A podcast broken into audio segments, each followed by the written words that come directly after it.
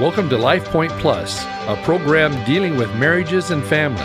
We are so glad you're listening. Here's your host, pastor and teacher, Gary Moore. Welcome to Life Point Plus. I'm your host, Gary Moore. We are working our way through Robert Paul and Greg Smalley's book, Nine Lies That Will Destroy Your Marriage. We ended last week's broadcast as we were beginning to look at love lie number six. Our differences are irreconcilable. What is it that enables some couples to thrive amid significant personality differences, while other couples continually squabble over each and every perceived slight? Pastor and author Max Lucado points to the answer. Conflict is inevitable, but combat is optional. Not only is combat optional, here's even better news for you.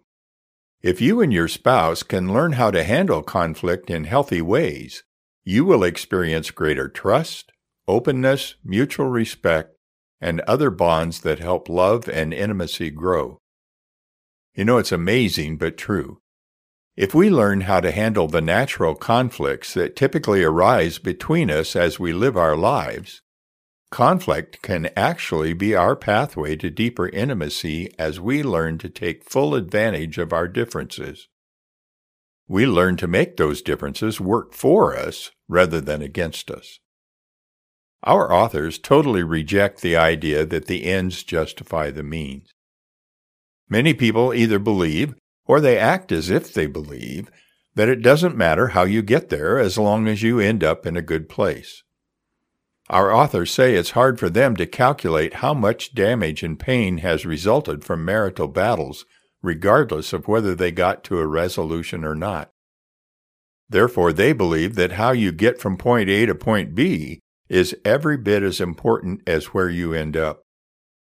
They propose that couples approach working through differences and dealing with conflict only using methods that are respectful and kind kind of like you're actually dealing with someone you like, maybe even love, rather than an enemy. They are suggesting that in the long run, you can't afford to have marital conflict that leads to casualties. You know, God creates each one of us as a unique person. There are no carbon copies when it comes to humans. This human diversity is what makes marriage frustrating at times but our differences also make marriage exciting and life changing. And since we are unique, we really need to understand each other's personalities. There are many different online assessments available that can help you in this area. Greg Smalley and John Trent created one many years ago called the Four Animals Personality Test. This assessment is available on the Focus on the Family website at no charge. Two others that I have used are the flag page, available at flagpage.com, and Yada, available at yada.com. The flag page was developed by Mark Gungor and some of his staff. Yada was developed by Drs. Les and Leslie Parrott. The flag page and Yada both have fees associated with them. Many irritations that couples experience are simply due to being wired differently. So it's important that you know how each of you is wired so you don't falsely assign reasons for each other's behavior. Have you ever noticed when you and your spouse argue that the fight often has an almost eerily memorable flavor no matter what you disagree about? Have you ever thought, wow, this feels strangely familiar, like we've been here before? It's almost like a recurring dream, or maybe it's a nightmare. Our authors say that the typical issues most people disagree about include money, household chores, children, sex, work, leisure time, and in laws. According to them, these are the topics you think are driving the conflict, but often they're not. Here's what really happens during arguments that go south. One of your buttons gets pushed. Buttons? Yes, we've all got them. They're your tender spots, the places where you are the most vulnerable, the sensitive places in your heart that are easily triggered, usually because they reflect something unpleasant or painful from your past. They may be there because of a single incident or because of repeated related circumstances over the years. There are no ways to avoid having these buttons. We live in a fallen world with imperfect fallen people. There's just no way to go through life without getting stung along the way. No matter how wonderful your family and childhood were, pain, fear, and sadness touch us all. Buttons often take us to deep, sometimes dark emotions that evoke mysterious feelings or patterns of thought inside us that frequently remain outside of our normal awareness. We may not immediately be able to pinpoint exactly which button got pushed, but we sure feel that one did. Reflect with me for a moment. Have you ever been in a conversation where buttons are being pushed?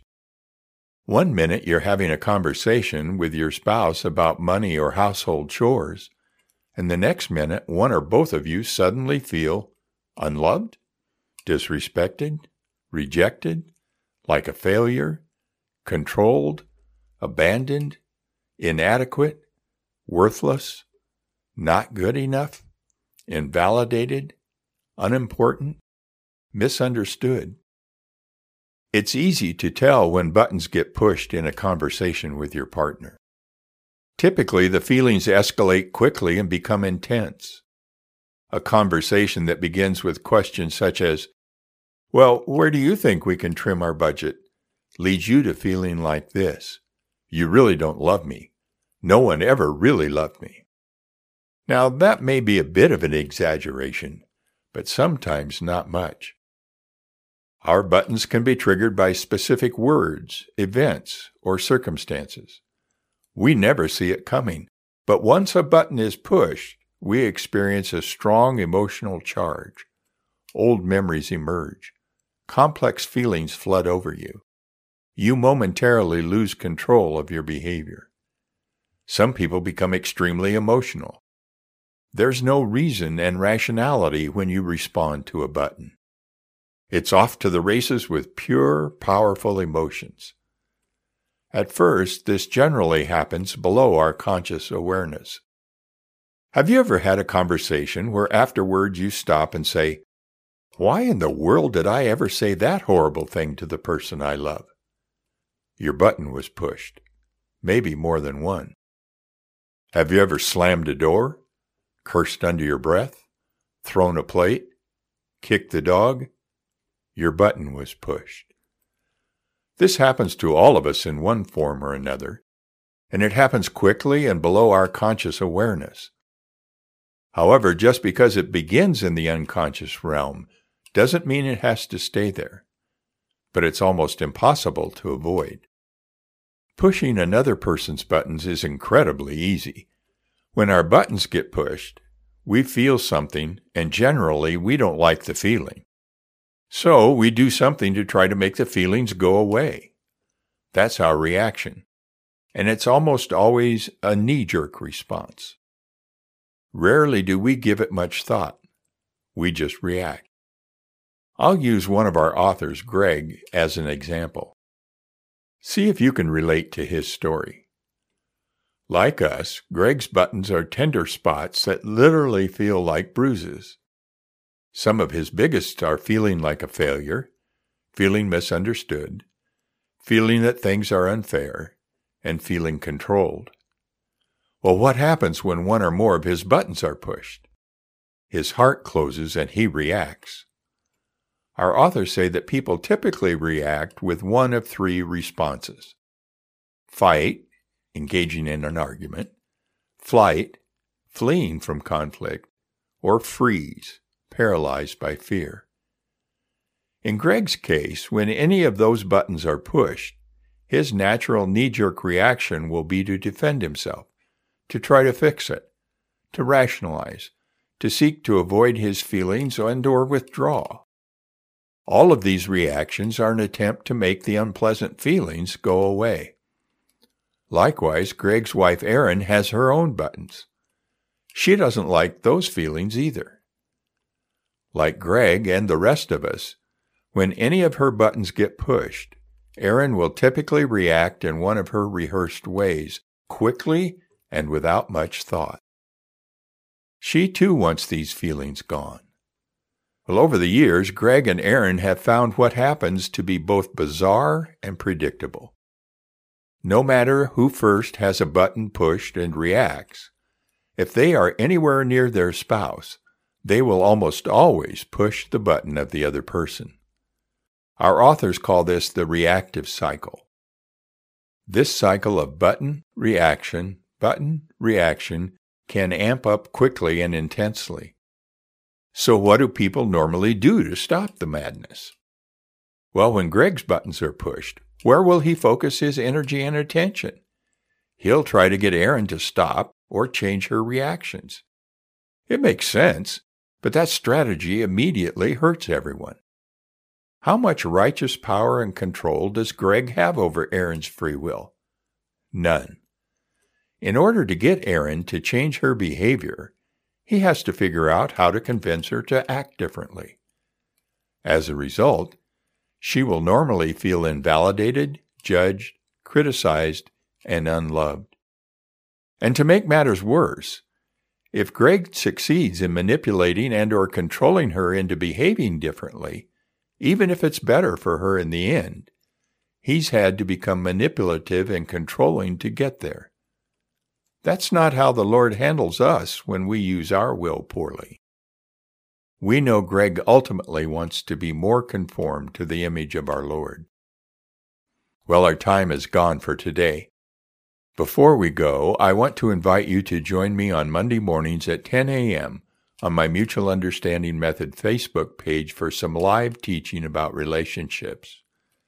If you don't use Facebook or the time's not convenient, you can visit my website, mutualunderstanding.net, and click on the Mum Live tab to listen to the recorded teachings. Have a great weekend. God bless. Thank you for listening today. This program is brought to you by Cloverdale Church of God. If you would like to reach Pastor Gary, please email him at pastorgary at cloverdalechurch.org. To know more about the church, go to our website at www.cloverdalechurch.org. Thanks for listening and be blessed.